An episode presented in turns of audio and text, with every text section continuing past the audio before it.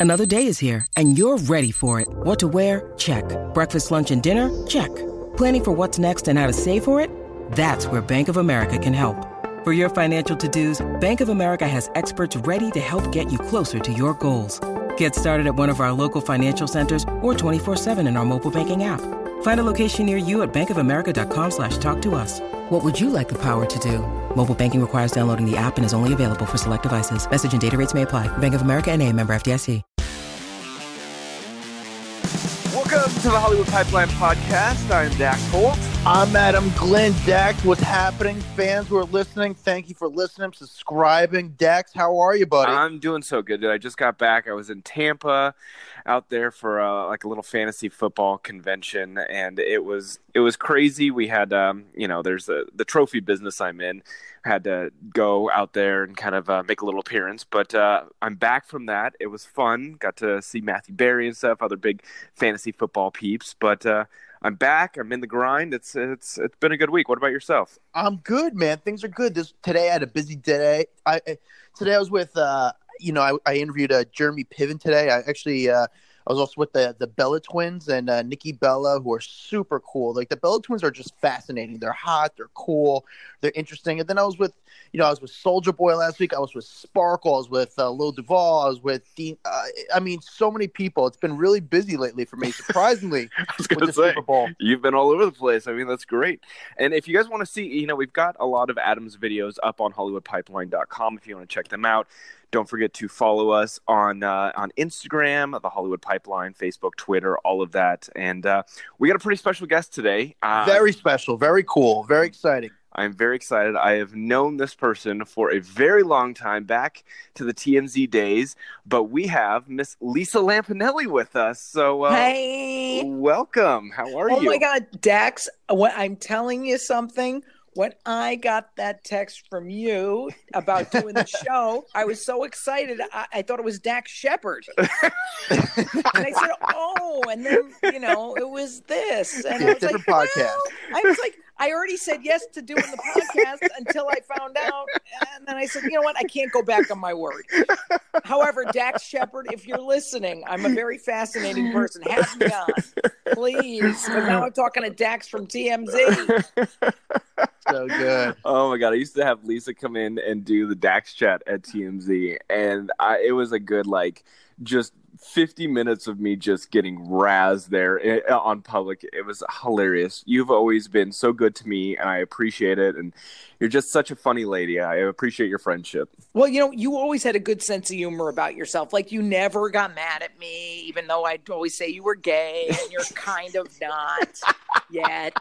And uh, you know, it's funny. I was like, wow, it's a shame I've given up insulting people because you were just at a fantasy football convention and you have a trophy business. I mean, you're the worst life I've ever heard. So thank God I don't insult people anymore. Adam at least interviews stars. What are you doing, Dax? you know, listen, I'm doing stuff. I, I, can't talk about all of it, but I'm doing good stuff. Yeah, yeah. Well, you know what? Somebody better be listening to this thing, or I'm calling Dax Shepard and telling on you. I love it. I love it. Oh man! So what have you been up to these days? I mean, we we know that you have now retired from stand up comedy. Which She's retired. I, like what the hell? What? I don't think. I, you know what? I was talking to somebody last night, and they said I don't think anyone in history has ever retired from stand up. And I was like, well, I really needed to make a statement because it didn't feel authentic anymore. It didn't feel like it gave me the the joy it used to, even though I wasn't miserable. But I like, who wants to live your life and just be not miserable? You want to have happiness. And I was like, oh, this stuff I've been working on with like coaching people and learning how to give uh, body image workshops to people who feel crappy about themselves. I'm like, oh, that I feel joy about. So I said, you know what, let me cut the cord, go on Howard Stern, announce this, and then there's no looking back. And I got to tell you, Dax and Adam, there is nothing I miss less than doing comedy. Yeah, it's so good at it though. Like I'm, I'm like shocked. Well, the thing is, I had a very good role model for this. My father, who was a fine artist, said to me before he passed away, this was a few years ago, he said, just because you're good at it doesn't mean you have to do it. Because it ultimately means if you're not happy eventually the audience is going to notice it. They're going to be like oh she's kind of phoning it in. So i said rather than phoning in i'd rather either full out retire and do nothing and just sit at home and garden like some weird yenta or i'll figure out what i want to do. And it just kind of appeared to me that i needed to do this as sort of help with for people who are struggling like i did with this food and body stuff for so long do you ever get the kind of you know obviously stand up was such a big part of your life and you depend on it really you know because it's that was your bread and butter but now that you're not doing anymore do you kind of get anxiety that you're not doing it? Because in some ways as a stand-up comic myself this comedy is like the gym and if you don't go there you kind of get depressed. But do you kind of get down that you're not doing stand-up at all no, oh my God. Literally, I haven't thought of it once until people ask. Wow. Because honestly, when you, when I'm the type, I'm 57. So when I'm done, I'm done. Like in a good way, where I'm so clear that it's not my vision and what I want for myself anymore. Like when I got my divorce from Jimmy Big Balls about five years ago, I was so sure, and he was so sure that we're like, oh, like there's no turning back. We're not mad. We are still friends. And it's like, oh, you get out before you're miserable so you don't have any regrets. So now when I wake up and I look in my calendar and I'm like, oh my God, I get to do coaching today, or I get to give a workshop, or I get to, like tonight is my first motivational speech for uh, the Bariatric Surgery Society. I'm like, oh my God, I'm doing something that is still funny and fun and I can really provide smiles to people.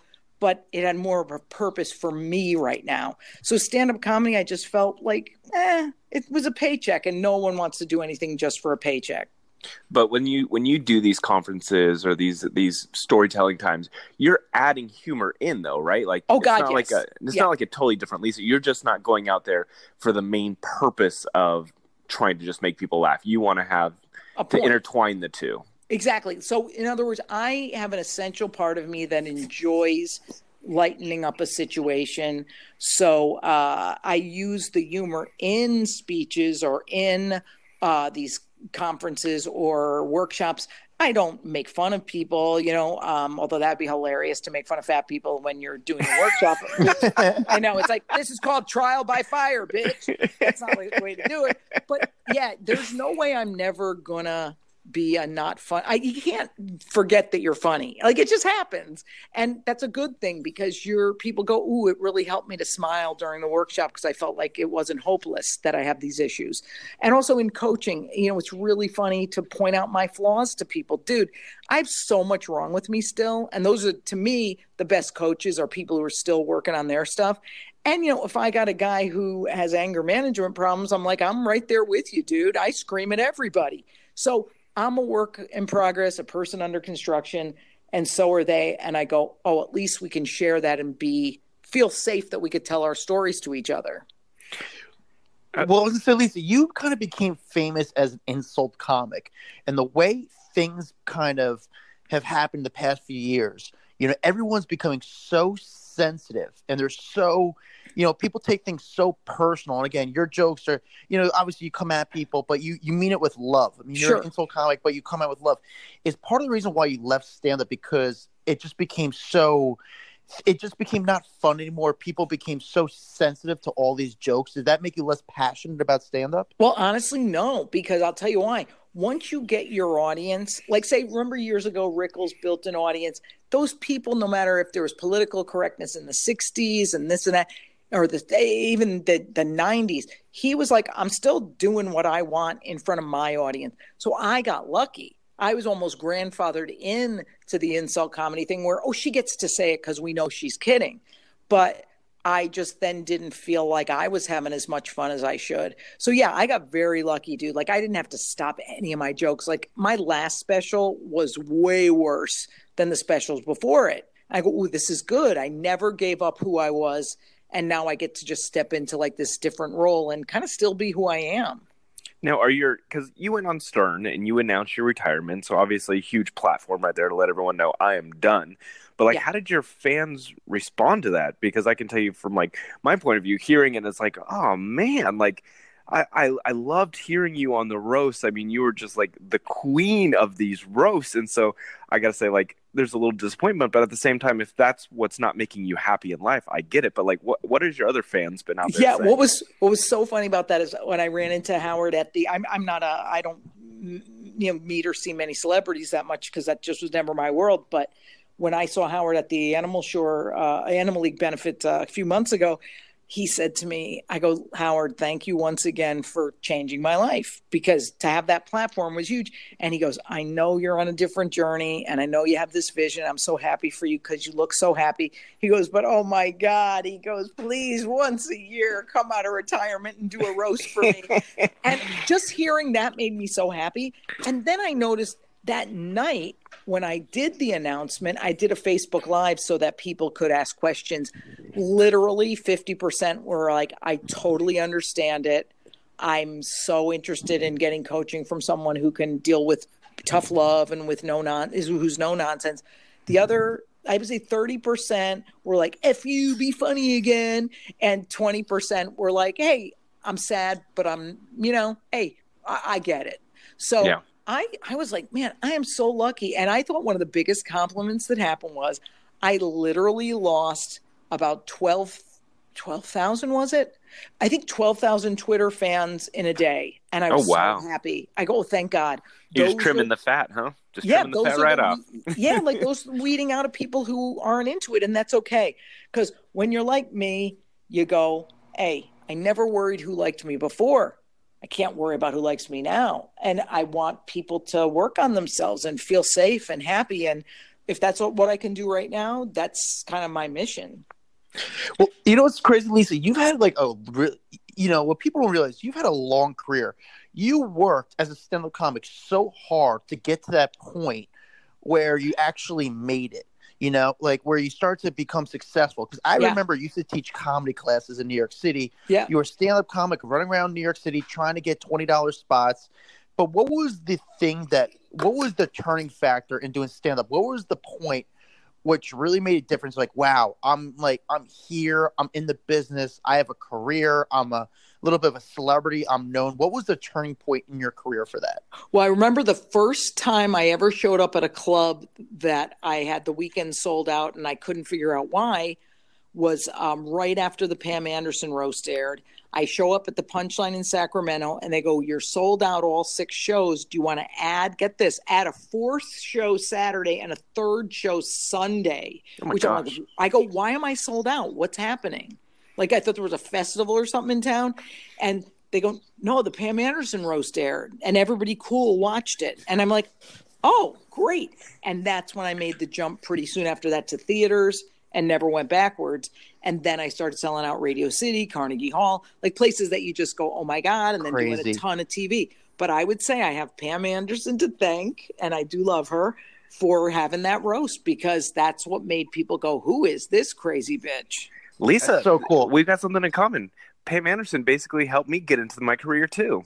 Get no out. way. Did she? No, no joke. She, she was the first person. So when I when I met Harvey, it was before TMZ even launched, and um, he I, I went up to him. I was like, "Hey, I'm really interested in doing something. I hear you you know you're good with interns, and you got something going that you're starting." And he's like, "Yeah, you want to go out and do a red carpet for me?" The first red carpet that I did was a PETA red carpet and Pam Anderson actually came over and chatted to me on the red carpet. I took that video back, and Harvey looked at me. He's like, "How the hell did you get Pam Anderson to talk to you at the very end of a line at a PETA line when you got all the other big entertainment outlets out there, and no one has ever heard of TMZ?" And I said, "I don't wow. know." She came over, and I credit her for a lot of being able to get into the industry because he hired me like the following day. See, wow. that's you know, that's interesting, and I also have a theory on why she talked to you because you look like a non-threatening gay guy. because she said I can talk to this guy, he won't stare at my boobs. I'm oh pretty oh sure the rest of the car- people on the side of the carpet probably looked exactly the same way. That's probably true. You know what's really, it, it's funny how like people affect our lives and we just don't know it. Like you know, I'll get an email once in a while, like, well, a lot now, now that I'm sort of open about all this stuff is, you know, oh, I got, you know, saw that you got bariatric surgery and I lost, uh, I got surgery and kept my weight off and blah, blah, blah.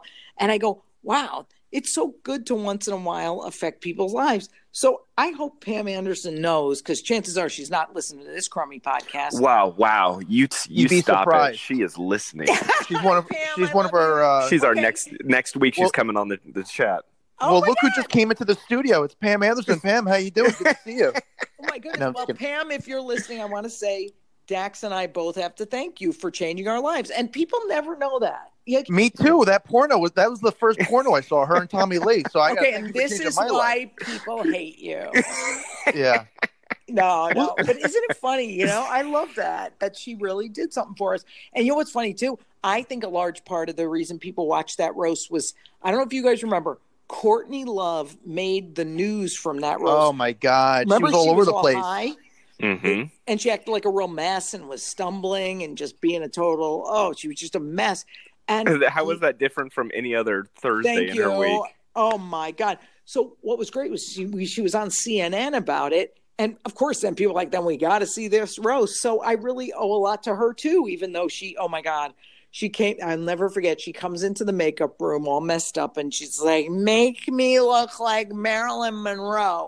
And i saw her on tv and i was like i think they thought she said marilyn manson not sure oh no see what happened i slipped back into insult comedy i So- swore I love this. So, who who else have you ran into over the years that you've like that have left like a pretty big impact on you? Like either just like a funny moment or Yeah, yeah. something bad with uh, like celebrities. I love these little like behind the scenes celebrity stories. Well, I'll tell you what, very early on, I ran into this Kathy Griffin. Well, Ooh, okay. Kathy Griffin, I loved her because she was on that D list show, and I loved that she made fun of herself. She emails me and she's like, Can I come to see your show in Vegas? She got my name from the agent or whatever. This is what I loved so much because she came with her boyfriend at the time. They come backstage and she is shaking her head. She goes, How do you do it? Because I think she's so bold, you know? And she goes, How do you? She goes, I know I call my gays gays, but you call them. And she named the whole string of stuff I called gay guys at the time. And she goes, Well, how do they get, how do you get away with it? I go, Kathy, it's called innate lovability. but it was so cool that she was like, I am so in awe of that. And it's so nice when a celebrity once in a while freaking compliments you. You know? Well, it's it's funny that you say her because she was always getting in so much trouble for like telling the celebrity jokes, like telling Yeah. jokes about run-ins that she's had with celebs. Like she had such a hard time like kind of navigating through Hollywood because of that. So it's funny that she's like, "How do you get away with saying stuff?" Because she was the person that, "How do you get away with saying stuff?" I'm telling you, I think people are funny because they never they, they- they're fascinated by other people. Like me personally, I'm really smart. I did go to Syracuse University, so I have a decent degree. Plus, I did these like little summer programs at Yale and Harvard because they always like let me in for six weeks in the summer and then get rid of me by the fall because I'm not that smart. but I'm bright enough. But this is what I always do. I always meet like super intellectuals and writers, and I feel so like less than them. And I'm always like, oh my God, how do you write so good? It's like, well, first of all, you started by not saying so good. Okay, how's that? but it's it is fascinating how we always put ourselves up against other people and they actually admire us too. So I think that's what was funny is that I'm sitting there going, "Oh my God, Kathy, you're a genius with the storytelling," and she's saying, "I'm a genius because I can call them all uh, uh, sp- uh, sperm burpers," you know. so it's that's that's one for your files. oh my god! Yeah, but I've been pretty lucky because I've never met anyone who's been a total douche except if they had no idea who I was. Like I remember running into some actor once, and I think he was the guy.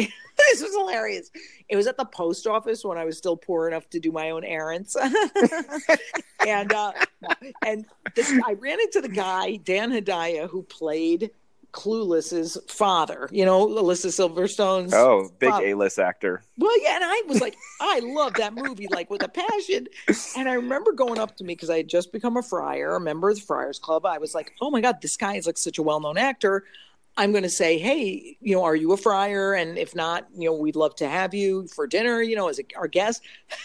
I go, excuse me, I'm a big fan from Clueless. And you're like, yeah. And I go, um, I, I just wanted to ask you if you're a friar. He goes, I don't join that stuff, and ran out. Oh my And it's like, god! okay, someone needs to take a pill because I was just offering dinner, even though it's at the Friars. I mean, yeah, and I think it's it's sometimes the smaller they are, the crazier they are. That is so all the true. big people I've met have been pretty cool. Who's like the biggest, most famous person that's come up to you? Well, it's obviously Howard. And he has he hasn't Howard, come up to for me. sure. I mean, I've gone on the show, but he's been such a gentleman. And do you? do, What's that?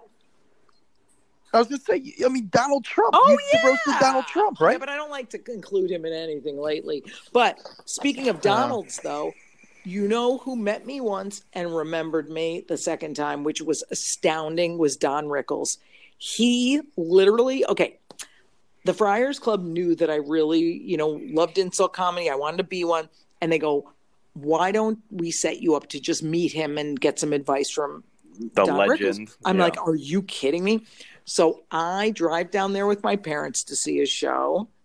We go backstage, and oh my God, it was like the 1950s. It was so cool. He had on the bathrobe over the suit with the jack with the little uh, monogram on it. The wife was there, and he goes, You know, they tell me you do this thing like I do. All I can say is, be clean because you'll work anywhere. And like me, I'm a student of comedy. It's only seven years I'm into the business. I go, yes, Mr. Rickles, yes, Mr. Rickles. And inside I'm thinking, oh, F you, stay clean. What do I want to do? Play a bar mitzvah? So, but I'm like, I can't, like me, I'm a cursor. I've always cursed. I still do. So I go, eh, you know what? I'm going to take this advice. I'm going to show him I can't do it. And that's it. But then when I met him at his book signing years later, he's like, "Oh, you're the one. You're Lisa." And his his uh, promoter reminded me of uh, him of my last name, and he took pictures and hugged me. I was like, "How That's is awesome. that this genius remembers me?" So those kind of things make you feel so good. cool. Uh, Did you meet his old manager, Yes, Tony O? that by was any Tony chance? who said, "Don, remember Lisa Lampanelli?" He's like, "Oh my god, of course." So yeah, That's so cool. Tony actually introduced when I this is about ten years ago. You know, I hit up. Uh, I you know for some reason we met. I met Tony through friends, and he goes, "I'm going to bring you to Don Rickles." And I went by myself to Atlantic City, and he brought me to backstage. And Don was working with Joan Rivers Yeah. at the time, and brought me backstage to meet Don and Joan, and it was so cool. And he was just like, "Oh, you're a young comic," and he was just so Yeah. nice and just like just kind of. It was so and so old. You're right with the tuxedo hanging, the the the, the robe. Did it he- was just very. It, it was a great. did he show. tell you to stay clean? He, he, you know what he did, which was so I got so nervous because I didn't know what what it was like because we're in Atlantic City. It's not like a celebrity. I was, you know, it wasn't like a celebrity type crowd. So I think he was literally just Yeah. bored. He's like, "Oh, here's a young comic coming back to say hi," and uh, Tony O brought me back in and say, "Hey, to, you know," and uh, Don, I guess he might. Tony probably told Don about me before I came in, and Don was just ready to go. Like I feel like he was like Yeah. queued up and like he was waiting for me just to like rip on me and make fun of my sneakers and my, my- like how old was I to be there? It was just so cool. But it was one of those like, and I got to go to like four or five Don Rickles shows and got to know him a little bit. And I was I'm a I was and still am a nobody, but at least he it was I mean literally it was just so cool to even think about me and that he was he was so appreciative to have a young guy Yes. know about him and appreciate him and i think that's what he liked the most like hey here's a new guy on the on the scene but i was just so eh, that i respected him so much he just Yeah, because I think sometimes people, I mean, no one was ever really dismissive of him because he was such an icon. But, you know, some of those older guys didn't get the respect they deserved. And a lot of the older Yeah. guys at the Friars and stuff like Freddie Roman and those guys.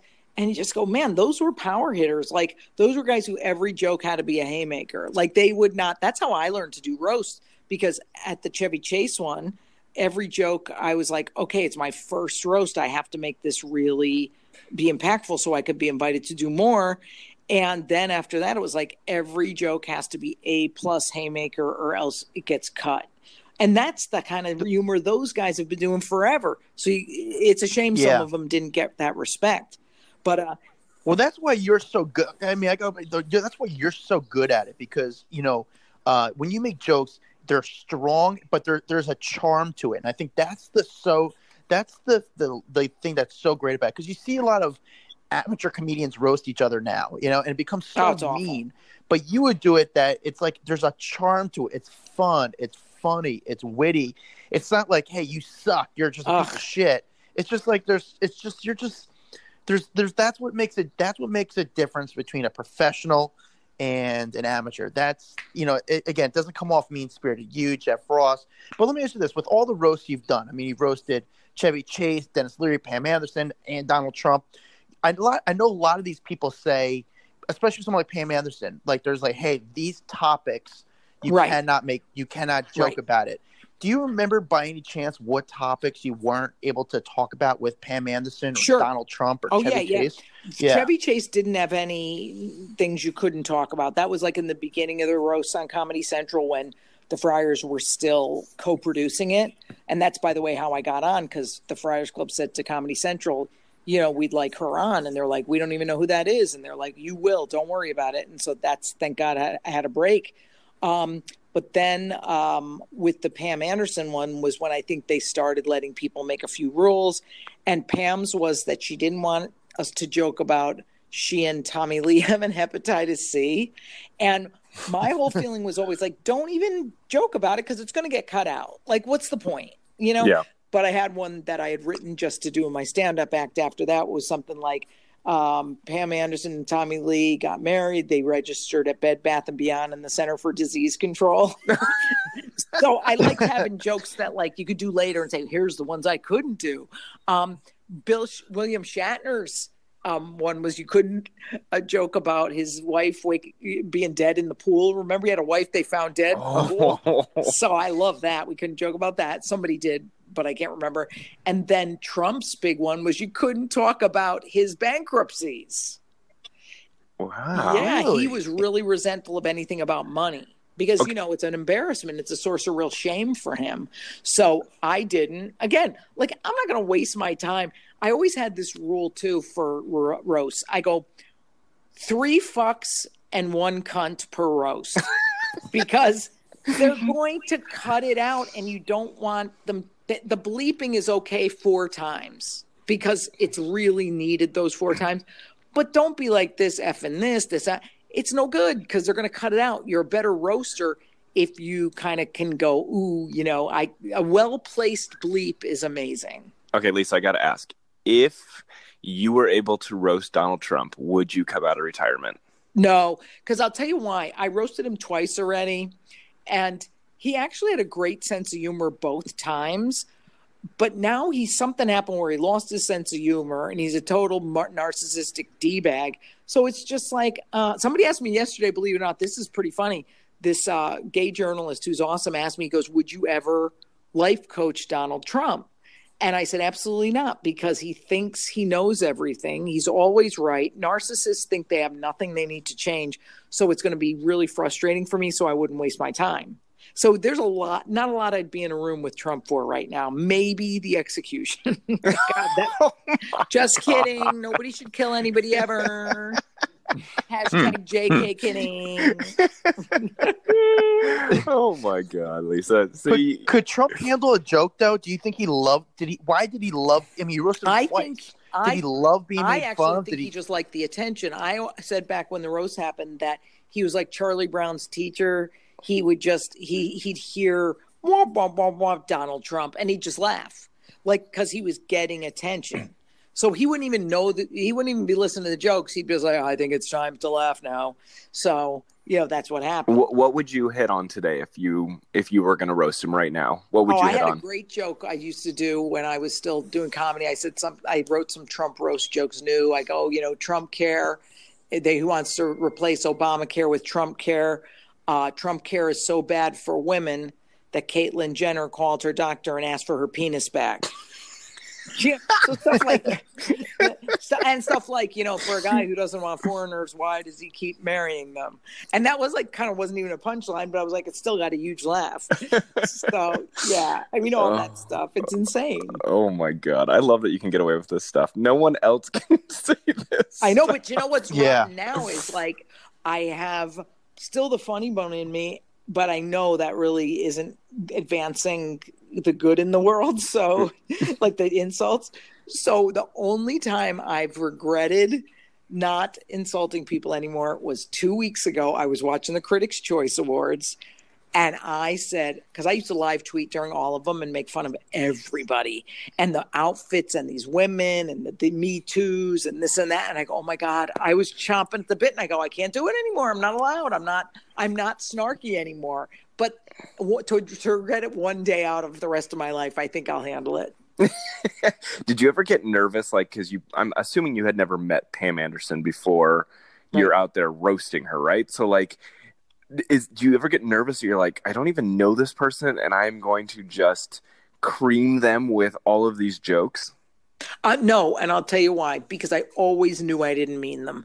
And i think that's the difference between a bad insult comic and roaster and somebody who's good at it is that i honestly really mean if you can't make fun of everybody equally don't do it because it means you don't like some group. So if i had left a group out like i always joked you know you roast the ones you love. So if I'm roasting every ethnicity and plus myself, then we know I don't mean it. So I always used to joke. I said that's why I never make any French jokes because I really hate them. but, but no, I think like all it has to be an even thing. So I would always go, well, they volunteered for the roast, but I'll tell you some insight, and I should have noticed this because I would have quit comedy a long time ago to notice what a softy I am. I would get up there, and I was at the Pam Anderson roast, and I am telling you, I don't think I ever told anybody this. There was a couple of comics that got up there, and I'm not kidding. They literally had a million very mediocre jokes about her down below and her being a hooer. I saw something in her face, and I'm telling you, I should have noticed back then I was sensitive because I looked at her face and I, you know, when a woman is, or even a guy is trying to hold a brave face, but they really want to cry.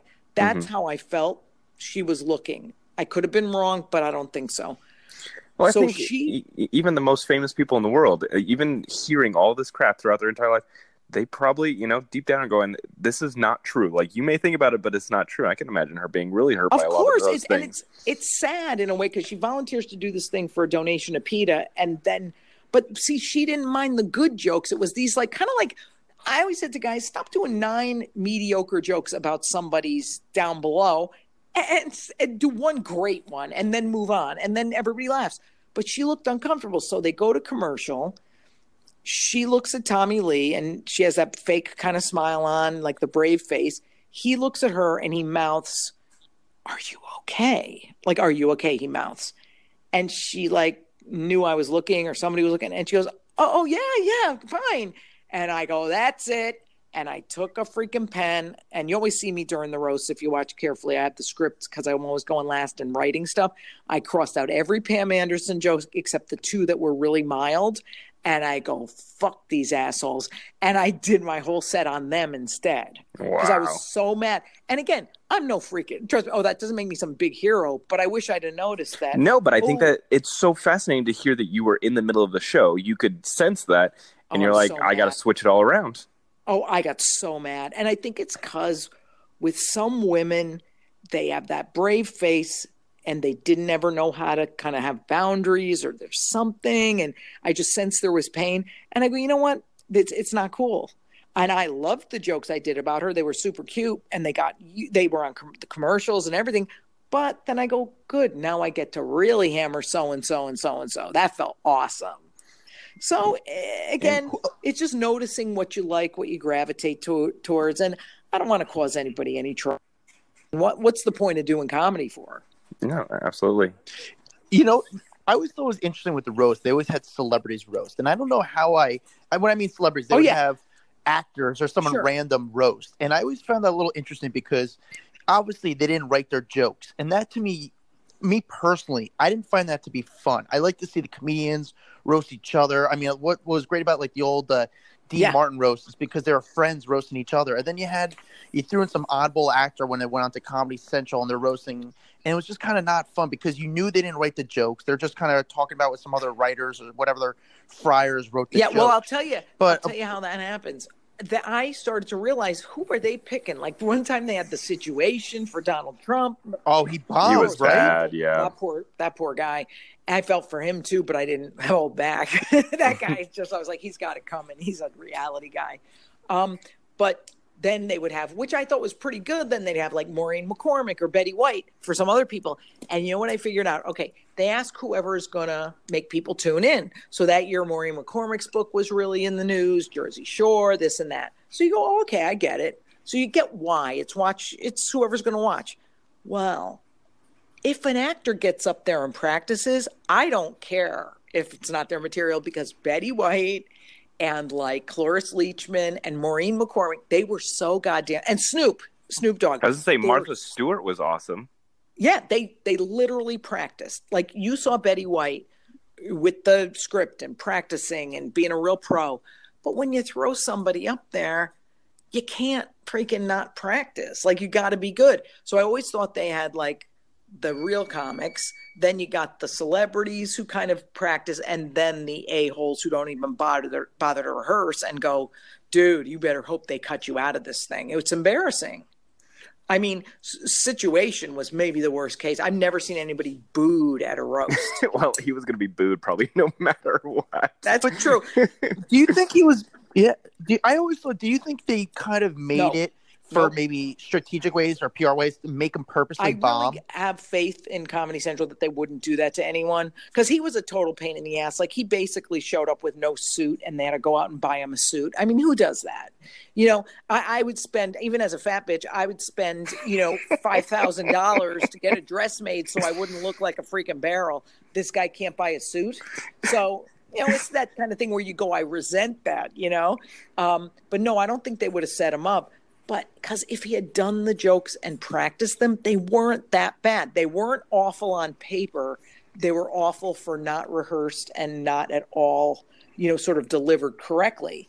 You know, and again, it didn't hurt him, but it's really great to make fun of him about those things. He got mad at me on Twitter once for making fun of him about it, and I had to apologize.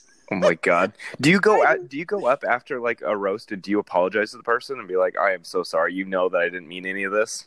Nope. Guess what I do? It's better. I go up and I go, "Thank you so much for being such a good sport." Because it's really, I'm not sorry. Because yeah. you know, you volunteered, you got your paycheck, and honestly, other than this, this is what I found great. Hulk Hogan, I think, said to my husband at the time, he said to him, "Brother." Your woman is deadly. She's horrible. like, but he liked me. Like, because I said some awful things to him. And uh, again, those were, it's just kind of fun. It's a nerve wracking night because, again, having to go last a lot, you kind of are crossing out jokes and rewriting and this and that. But then you go, eh, you know what? I can do it. Like, I'm never going to bomb at one of these things. I'm too self disciplined. And, uh, but I think that's the thing too is once you do enough of them, you go, eh, eh, do I have to do this again? Do I have to reinvent the wheel? Except like when Howard asked me to do it as my last act of comedy to do my last roast, then it's worth it, you know? Yeah, absolutely. No, so listen, we could literally talk to you about comedy for the the rest of time. Uh, I I want to get up more into your your life coaching, your change of career. Yeah. Um, so like, tell me tell me more about like doing these life coaching events or storytelling events. Like, what are you doing? Well, legitimately, what happened was I started after my dad died. I started taking and participating in a lot of workshops about grief and about you know emotional different emotional issues and this and that and you know a lot of them had elements that I didn't love like yoga or meditation but a lot of the journaling and guided imagery and uh, the group discussion and just all this self um, sort of uh, finding some self acceptance and acceptance of life in general, I was like, oh, this is really making my life better. I bet I could do this about food and body image for women and for men too, because a lot of men have this stuff. So I decided to get a certification on how to give workshops that would help transform people's lives into a little more peace. All they all they get all they get promised after a workshop with me, which is like 6 hours in a Saturday or a weekend or whatever, is that if you do this workshop, you will have a little more peace around food, body image, or anything else you're trying to change. I'm not offering you to lose weight. I'm not promising anything. I'm just saying, do the work. You're going to have some peace. And that's all we really want is joy, serenity, and peace. So, um, there are workshops that are all over the country I'm doing. One's called Love Your Body, Feed Your Soul. One's called When It's Time to Change, of course, named appropriately after the Brady Bunch song, When It's Time to Change. And we're kind of traveling around the country and doing them to just sort of help people with their issues. I love it. and also uh, since I can't leave the stage fully, I do storytelling events, which is uh, sort of me and a bunch of actors or comics or whoever wants to do the show at the time. You know, talking about similar issues, but in a funny way that's also heartfelt. Because the only real difference between stand up and storytelling is, you know, it has sort of a a full story at the end. It's a it's stand up with a point. So mm-hmm. people are still laughing hard, but they at the end of the night go, "Oh, I get the point. Oh, I feel less alone. I don't I'm not the only one going through that." So I like that it has kind of a full circle thing. Now, do you think Sorry, well, go ahead, Adam. Yeah, no, no Dax. I, I was going to say, just you know, how do you feel ever since you know since you started this self discovery um, state part of your life? How do you feel personally different? Like in the past, since you retired from doing stand up, do you feel better? Do you feel stronger? Do you feel healthier? Do you just feel more like weight off your shoulders? I mean, how do you? Well, feel? I feel like, you know I feel way more at peace because there's nothing I'm doing that I don't love. Um, I don't love every second of every day. Like I just, uh, since I'm doing this speech tonight, you know, I just had to rehearse, and you know that's stressful just to rehearse it all. But you go, but the event gives me joy, and then the piece around looking. I said one of the best things about this change is I look in that calendar of mine and there's a, one thing I look at and go, oh my God, I, I, I can't even do that. Like I'm so, I, I don't want to do it. Like everything I look at, I go, oh, I can't wait. I'm not since, not since open miking 30 some years ago, did I feel like, oh my God, I can't wait. And you know what's weird? I do a lot of individual life coaching. I do it all over the phone or Skype or whatever, because it's people all over the country. And like, I, after I hang up, I just start laughing because I go, the tools I pull out of my ass since I'm getting trained in this, and you have a ton of tools that you use with people. I'm like, how does making them feel better make me so happy? And I think that's what it is that that whole like joy and gratitude and all that stuff has really found their way in when I used to suck at all those things. I used to, okay, you know how they say people are glass half empty or glass half full? Mm-hmm. My ex husband used to say, You're not even glass half empty. You're that Dixie cup with the point on the bottom. it don't even stand up. And he was right. I didn't understand gratitude. I thought it was bullshit. And now I just am like, it like a fleeting through a, I, I mean, it's like a, an arrow goes through my head where it goes, wow, I'm so lucky. And I go, where'd that come from? Because I just go, you just start feeling it the more you practice it and it's not corny anymore. It doesn't sound corny anymore to say I am fortunate as fuck. That's so well. I'm glad that you've hit that point in your life. You know, like, oh. you know, I, it's I, I, I, sit here and I think like, well, I would love to see her again do stand up, but I feel that you're in such an amazing point in your in your life that I'm like, I'm just happy for you. I'm happy for you and for what you've accomplished. I'm happy that you know you you transformed your body, and I feel that that was a big part of you living this healthy life. Yeah, and changing your outlook. Right. It definitely what started the ball rolling because I couldn't fix the inside without just going. Let me get this outside and the depression that comes with it out of the way. Like I would eat, be depressed, look in the mirror, eat more, be more depressed. You know, it just was an endless vicious cycle. And now that I'm the stunning, uh, beautiful creature that I am, clearly I'm a piece of ass. People want to know how I did it. They want to know what's sick about that, you guys. Like, legitimately, I finally accepted that I'm okay the way I am. Like, hey, I'm yeah. never yeah. going to win a beauty contest, but when I post something on Instagram, I go, "Oh my god, that's cute!" Like, who doesn't want to feel at least they're good enough? Yeah. Well, Lisa, I got two questions. I love this topic. I love self help. I love reading about it. Two questions, yeah. real quick. If you could recommend maybe three books that was a really big game changer or like, you know, really meant something to you as far as in that genre, what would you? Oh my recommend? god, I love that you asked that because I have no stake in the game. So I love telling people what changes your life. When we deal with food and with with um, change, making changes, like a guy or a divorce or a job change or a career change, you have to mourn the loss.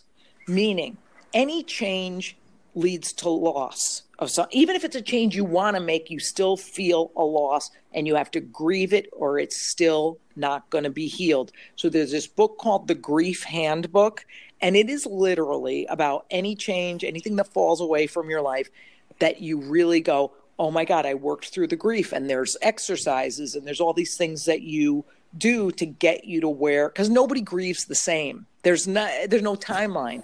So that's an amazing book. A different one is this book, oh Maron, it's called Radical Acceptance by Tara Brach, B R A C H. This is amazing because my friend Vicky, who's also a coach, calls it calls life the six degrees of worthiness. It's about anytime we have an issue, it goes back to I don't feel like I'm enough. I feel like I'm broken. And this is all about solving and fixing that broken part of ourselves. So that's those two were the hugest books in my life. They really changed everything. And honestly, if I'm going to be still on the uh, the food topic, any book by Geneen Roth about emotional eating, because she really delves into why we eat instead of just for hunger. Because no, let's be honest, who the fuck eats out of hunger? Not me. so we all eat because we're sad, yeah. happy. We want to celebrate. We want to stuff emotions. That's a genius. A bunch of books by her too. So yeah, and I have tons that I haven't even read yet that are just sitting in a pile. But I'm like, okay, I got 40 more years left. I'll do it then. And then uh, I wanted to actually my follow up to that was what's the most I wouldn't say craziest, but you know with with obviously with with medicine now there's ayahuasca there's these retreats there's these silent retreats there's sound bathing. Have you done any oh, of that oh. stuff? Like the ayahuasca no no. i was never a drug or alcohol person. I never liked the taste of booze. So and i i literally smoked pot maybe five times and always hated it. I always would try it again to see if i liked it but then i'd get all paranoid and hungry and then just fat. So I didn't bother with that anymore. And I've never tried other drugs because, you know, my parents scared the crap out of us. So my drug was always food and men. But here's the thing I love this silent retreat. You wouldn't believe it. You've done it. You've done twice. I love it. There's two. The, the wow. place I go, Kripalu, which is in the Berkshires, this meditation and retreat. I've literally yeah. never even heard of silent retreat. You just don't talk. Oh my god! You just go away and you just don't talk. It's so crazy. I mean, it's not crazy, but it's, it's very amazing. interesting. You go. You could go you crazy. could really. You have to deal with yourself and your own thoughts. You can't have phones. You can't cloud yourself with other people's BS by what you're hearing or seeing or uh, uh, talking about. You can't stuff anything. It's freaking great. And also, sometimes we just need silence. Like the other day, I was trying to just sit there for a minute and regroup, and I go, oh, "Let me turn on," because my big pleasure is Law and Order Special Victims Unit. Because I'm like, "Oh my God, Mariska Hargitay, you're a gangster. You're helping everybody, and fuck these rapists." I'm taking a big stand, right? fuck those rapists. So I go, "Look, I couldn't even watch that because I said I just need silence. So yeah, I do like kind of stuff like lightweight like that, but I don't ever do a drug or anything because I'm like that's just not me. I mean, you know, and also you know what the best way to actually get some freaking peace into your life it's and it's probably the easiest thing for anyone to do but they all make excuses about how they're too busy i had somebody tell me get a freaking dog get a serve not a service animal get a adopt a dog because let me tell you something. There is nothing like taking care of something else to take you out of yourself, which is why I think I really like service now to other people and to the dog. I mean, you just feel like responsible. You're not a big fucking infant just taking care of yourself all the time. Yeah. Wow. I got to say, dogs. Yeah, uh, I mean, dogs are one of the best things because there's there's an unconditional love that dogs give you that n- no one else on the planet will give you, but a dog will be happy every time you walk in the door. Well, dude, I tell you what, last night, even, you know, I still struggle with a lot. I'm absolutely open with what I struggle with. I have enormous volume problems. I I talk too loud when I'm mad. People mistake it as yelling. I'm Italian, so it's just talking. But people get real some people who are more sensitive, which is fine, really get upset and they really get hurt and I'm like, holy shit, I didn't even think I was yelling. That's how nuts I am. So I go to anger really quickly. Well, I got to work on that. So I was on the phone last night because I was really sad about it. I go, wow, I'm not even fixed yet after all this. And I started crying to a friend on the phone. My dog literally runs up to me, looking so concerned, licking my face. And I'm like, dude, sometimes that's what we need. Because who else is licking my face? Nobody. I'm sure there's someone out there that wants to lick your face, especially after you just told them that you love servicing people. Oh my God, you're so gross. it's so not true. Did you know I've been celibate for six and a half years? Wow. I Oh don't know if I'm supposed to congratulate you or what. I'm please to say do that. because no, please do because that thing had to be closed for business after my last marriage. I was like, I- I always feel like I never want to date again. It's so fantastic. It's so freeing. But you know, as I've been telling people, if I meet some freaking Hare Krishna or some crazy bastard in a yoga robe, even though he's white, I may have to date. Who knows? and you'll be the first person I tell, not that, not that Dax Shepard guy. Yeah, screw him. Who cares about his little podcast? that's right. well, thank you so much, Lisa. It's so good to talk with you. It's Lisa, so thank good to you catch so up. much. You're, you're. It's so cool to talk to you as a comedian, and it's it, what you're doing now. It, I, you know, you're helping so many people, and you know, for them, for people like normal people all over the world to have access to you, is so cool. Especially for someone who's been so successful, then also be so reachable. I think it's just so. Yeah, I cool. love that. I, it's just I it's really thank amazing. you so much. I love that part of it that I'm like, oh, email me because it's just like, what's the worst that can happen? I ignore your dumbass. so, but uh, just as a shameless plug, I just want to say one last time: if people are interested in my workshops or my storytelling shows, which by the way are very comedic and full of laughter, but also a little message for you, go to lisalampanelli.com. If you can't spell that, you're just too dumb to come to a workshop. I can't. And uh, if you're interested in a little life coaching that's, uh, I will say, fairly deep, but I make it as painless as possible, shoot me an email at that website. Awesome. Well, thank you so much. Very Good cool. luck with all of this. Hopefully, one of these days, uh, I can come out and see you uh, do some storytelling because it would be really fun to see you in a different light. But Uh, thank, you. again. And uh, like uh, like she said, log on to lisalampanelli.com and you can also follow her on social media uh, at Lisa Lampanelli. You can follow Adam or myself, and uh, we will see you guys next week. Adam, you got anything else you got, want to say? Subscribe, write a comment. Hopefully, it's good. And uh, thanks Hey, for we'll take bad too. Constructive bad criticism. We love it. Bye, guys. Bye.